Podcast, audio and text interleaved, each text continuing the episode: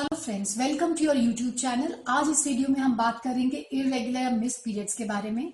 ये एक ऐसी समस्या है जो हर फीमेल को कभी ना कभी जरूर परेशान करती है। क्या होते हैं इरेगुलर पीरियड्स, इसके क्या रीजन होते हैं, और अगर आप इसके लिए अपने डॉक्टर को दिखाने जा रहे हैं तो आप उनसे क्या एक्सपेक्ट करते हैं। आज इन सब चीजों के बारे में इस वीडियो में बात करने वाले हैं। इरेगुलर पीरियड्स तब कहा जाता है जब आपकी माहवारी या पीरियड्स जो है इक्कीस दिन से कम या पैंतीस दिन के ज्यादा गैप में आते हैं। इंटरवल जो है वो इक्कीस डेज से कम या पैंतीस डेज से ज्यादा का होता है। पीरियड्स के दौरान होने वाली ब्लीडिंग दो दिन से कम या सात दिन से ज्यादा चलती है, या ब्लीडिंग में बहुत हैवी क्लॉट्स जाते हैं जिसके चलते आपको अपने सैनिटरी नैपकिन हर दो तीन घंटे में चेंज करने पड़ रहे हैं। आपके पीरियड साल भर में तीन बार या उससे ज्यादा मिस हो जाते हैं, यानी कि डेढ़ दो महीने तक नहीं आते हैं। ऐसा अगर कुछ भी हो रहा है, पीरियड्स में जो पेन है वो आपका नॉर्मल से ज्यादा है, अनबेरेबल हो जाता है, मेडिसिन काम नहीं करती हैं या आपको जरूरत से ज्यादा मेडिसिन लेनी पड़ जाती है, तो ऐसा अगर कुछ भी होता है तो इसे हम बोलते हैं इरेगुलर पीरियड्स। इरेगुलर पीरियड्स के बेसिकली अगर हम रीजंस की बात करते हैं तो वो दो कैटेगरीज में डिवाइड किए जाते हैं। एक होता है फिजियोलॉजिकल और दूसरा होता है पैथोलॉजिकल रीजंस। फिजियोलॉजिकल मतलब लाइफ के वो स्पेशल फेजेस जब ओवरी के जो फंक्शंस होते हैं उसके अंदर जो ईस्ट्रोजन और प्रोजेस्ट्रॉन हार्मोन्स बनते हैं उनके अंदर का जो एक बैलेंस है वो डिस्टर्ब हो जाता है और इसी के चलते पीरियड्स डिस्टर्ब हो जाते हैं। ये अपने फिजियोलॉजिकल फेजेस हैं, लाइफ के स्पेशल फेज डिपेंडेंट रीजंस हैं जो कि अपने आप ठीक हो जाते हैं, इसके लिए कोई घबराने की बात नहीं होती है। पैथोलॉजिकल रीजंस वो होते हैं जहां किसी प्रॉब्लम या किसी बीमारी की वजह से अंदर का जो हार्मोनल इम्बैलेंस है वो डिस्टर्ब हो जाता है और उसके चलते फिर पीरियड्स डिस्टर्ब हो जाते हैं।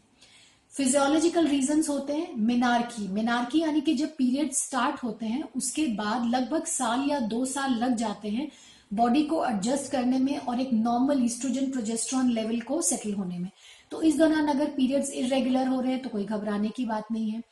ऐसा ही मेनोपॉज यानी कि जब पीरियड्स बंद होने वाले रहते हैं तो उसके पहले भी साल दो साल तक ईस्ट्रोजन प्रोजेस्ट्रॉन के लेवल्स गड़बड़ा सकते हैं। ओवेरियन फंक्शंस डिस्टर्ब हो जाते हैं बिकॉज ऑफ ओव्यूलेटरी डिसफंक्शन, कि एग बनने का जो प्रोसीजर्स है वो डिस्टर्ब हो जाते हैं, इस वजह से ये हार्मोनल इम्बैलेंसेस आ जाते हैं, तो भी पीरियड डिस्टर्ब हो सकते हैं। प्रेगनेंसी के दौरान कभी कभी क्या होता है कि प्रेगनेंसी में यूजली पीरियड्स आते ही नहीं है, लेकिन कभी कभी किसी फीमेल्स के अंदर में हार्मोनल इम्बैलेंसेस के चलते पीरियड्स पूरे नौ महीने आते रहते हैं, लेकिन वो पीरियड्स इरेगुलर रहते हैं, टाइम से नहीं आते हैं, फ्लो कम रहता है, तो प्रेगनेंसी भी एक रीजन हो सकता है। ऐसा ही है ब्रेस्ट फीडिंग की, अगर आप बच्चे को दूध पिला रहे हैं तो शुरुआत के छह महीने साल, या अगर आप एक्सक्लूसिव ब्रेस्ट फीडिंग दो साल तक करते हैं तो इस तरीके के डिस्टर्बेंसेस पीरियड में होना नॉर्मल है। तो ऐसा अगर कुछ फिजियोलॉजिकल रीजन है तो just need to be careful, बाकी इसमें कोई ट्रीटमेंट या घबराने की बात नहीं होती है।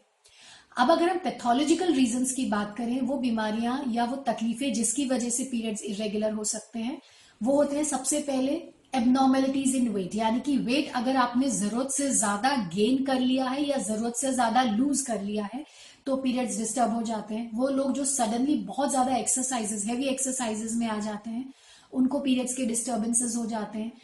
किसी भी तरीके का स्ट्रेस, चाहे वो फिजिकल हो, मेंटल हो, एंजाइटी हो, उसकी वजह से हार्मोनल डिस्टर्बेंसेस होते हैं और पीरियड्स डिस्टर्ब हो जाते हैं। थायराइड डिसऑर्डर, दोनों ही तरीके के थायराइड डिसऑर्डर, यानी कि हाइपोथायराइडिज्म जिसे आम भाषा में मोटा होने वाला थायराइड बोलते हैं, और दूसरा हाइपरथायराइडिज्म जिसे लोग पतला होने वाला थायराइड डिसऑर्डर बोलते हैं। दोनों में ही menstrual disturbances because of ovulatory dysfunction होना नॉर्मल है। प्रोलेक्टिन एक और हार्मोन होता है बॉडी में जिसके गड़बड़ होने से पीरियड्स डिस्टर्ब हो सकते हैं। ऐसे यूट्रस में अगर कुछ एब्नॉर्मेलिटीज आ जाती हैं, जो मोस्ट कॉमन है यूट्रस में फाइब्रॉइड यानी कि गठानों का होना। अगर ये फाइब्रॉइड्स बड़े हैं या बच्चेदानी के अंदर में प्रेशर डाल रहे हैं जिसे हम बोलते हैं सब म्यूकस फाइब्रॉइड्स, तो भी आपके पीरियड्स इरेगुलर हो सकते हैं। बच्चेदानी के अंदर में पॉलिप या जिसे हम बोलते हैं मस्से हैं, वैसा अगर कुछ है तो भी पीरियड्स डिस्टर्ब हो जाते हैं। ऐसे कुछ और हार्मोनल डिसफंक्शंस होते हैं जैसे कि पॉलिसिस्टिक ओवेरियन डिजीज, जिसके बारे में हमने डिटेल में अपने पहले वीडियोस में भी बात कर रखी है, इसमें पीरियड्स डिस्टर्ब हो जाते हैं। रिड्यूस्ड ओवेरियन रिजर्व्स, अगर आपकी उम्र के हिसाब से अंडाक्षय में अंडा बनाने की ताकत कम हो जाती है या गड़बड़ है तो भी पीरियड्स डिस्टर्ब हो जाते हैं। और किसी किसी कंडीशन में कुछ खास तरीके की दवाइयों के इस्तेमाल की वजह से भी हार्मोनल इम्बैलेंसेस होते हैं। जैसे कि अगर आप बर्थ कंट्रोल पिल्स का इस्तेमाल सही तरीके से नहीं कर रहे हैं या हार्मोनल रिप्लेसमेंट थेरेपी में है, कैंसर्स के ट्रीटमेंट्स की आ, कुछ दवाइयाँ अगर ले रहे हैं, या वो लोग जो नींद के लिए दवाइयाँ लेते हैं किसी तरीके की एंटी एंग्जाइटी, एंटी डिप्रेसेंट या एंटी साइकोटिक मेडिसिन पे है, या कुछ ब्लड प्रेशर के लिए भी ली जाने वाली दवाइयाँ या एसिडिटी के लिए दी जाने वाली दवाइयाँ भी ऐसी होती है जो हार्मोनल इम्बैलेंसेस करती हैं और उसके चलते पीरियड्स डिस्टर्ब हो सकते हैं। इंट्रा यूट्राइन डिवाइसेस यानी कि बच्चेदानी के अंदर में अगर आपने कॉपर्टी बर्थ कंट्रोल के लिए या किसी और वजह से कॉपर्टी या मरीना जो कि हार्मोनल डिवाइस है उसका अगर इस्तेमाल कर रहे हैं तो भी पीरियड्स इरेगुलर हो सकते हैं। इन्फेक्शंस, खासकर वो इन्फेक्शन जो बच्चेदानी के अंदर की परत को अफेक्ट करते हैं जिसे हम बोलते हैं एंडोमेट्राइटिस, अगर ये बहुत ज्यादा हो जाता है तो भी पीरियड्स डिस्टर्ब हो जाते हैं। टीबी एक ऐसी बीमारी है, या अगर आपने पहले बार बार डीएनसीज कराते हैं जिसकी वजह से बच्चेदानी के अंदर में जाले आ जाते हैं जिसे हम बोलते हैं साइनिके, तो भी पीरियड्स में डिस्टर्बेंसेस होना एक्सपेक्टेड है। तो ये तो पैथोलॉजिकल रीजंस थे जिसकी वजह से पीरियड्स में प्रॉब्लम आ सकती है। अगर आपको पीरियड्स डिस्टर्ब हो रहे हैं, बार बार हो रहे हैं, तो आपको डेफिनेटली गायनेकोलॉजिस्ट से मिलना है। और अब जब आप अपने गायनेकोलॉजिस्ट से मिल रहे हैं तो आप उनसे क्या एक्सपेक्ट करते हैं? सबसे पहले तो आप एक्सपेक्ट करिएगा कि वो आपसे आपकी डिटेल्ड मेंस्ट्रुअल हिस्ट्री पूछेंगे, डिटेल्ड मेडिकल हिस्ट्री पूछेंगे, तो आप इसके लिए प्रिपेयर होके जाइए। जहां तक हो सके आप अपना मेंस्ट्रुअल कैलेंडर अगर मेंटेन करके रखेंगे तो आपके डॉक्टर को आपकी डिस्टर्बेंस जो या पीरियड्स में जो इरेगुलरिटी है उसको समझने में आसानी होगी। दूसरा, आपको कुछ टेस्ट एक्सपेक्ट करने हैं। आपका डॉक्टर आपको कुछ ब्लड वर्क और अल्ट्रासाउंड एडवाइस कर सकते हैं डिपेंडिंग अपॉन कि आपकी हिस्ट्री में आपसे बातचीत करके उनको क्या लग रहा है, उसके बेसिस पे वो आपको टेस्ट और अल्ट्रासाउंड एडवाइस कर देते हैं।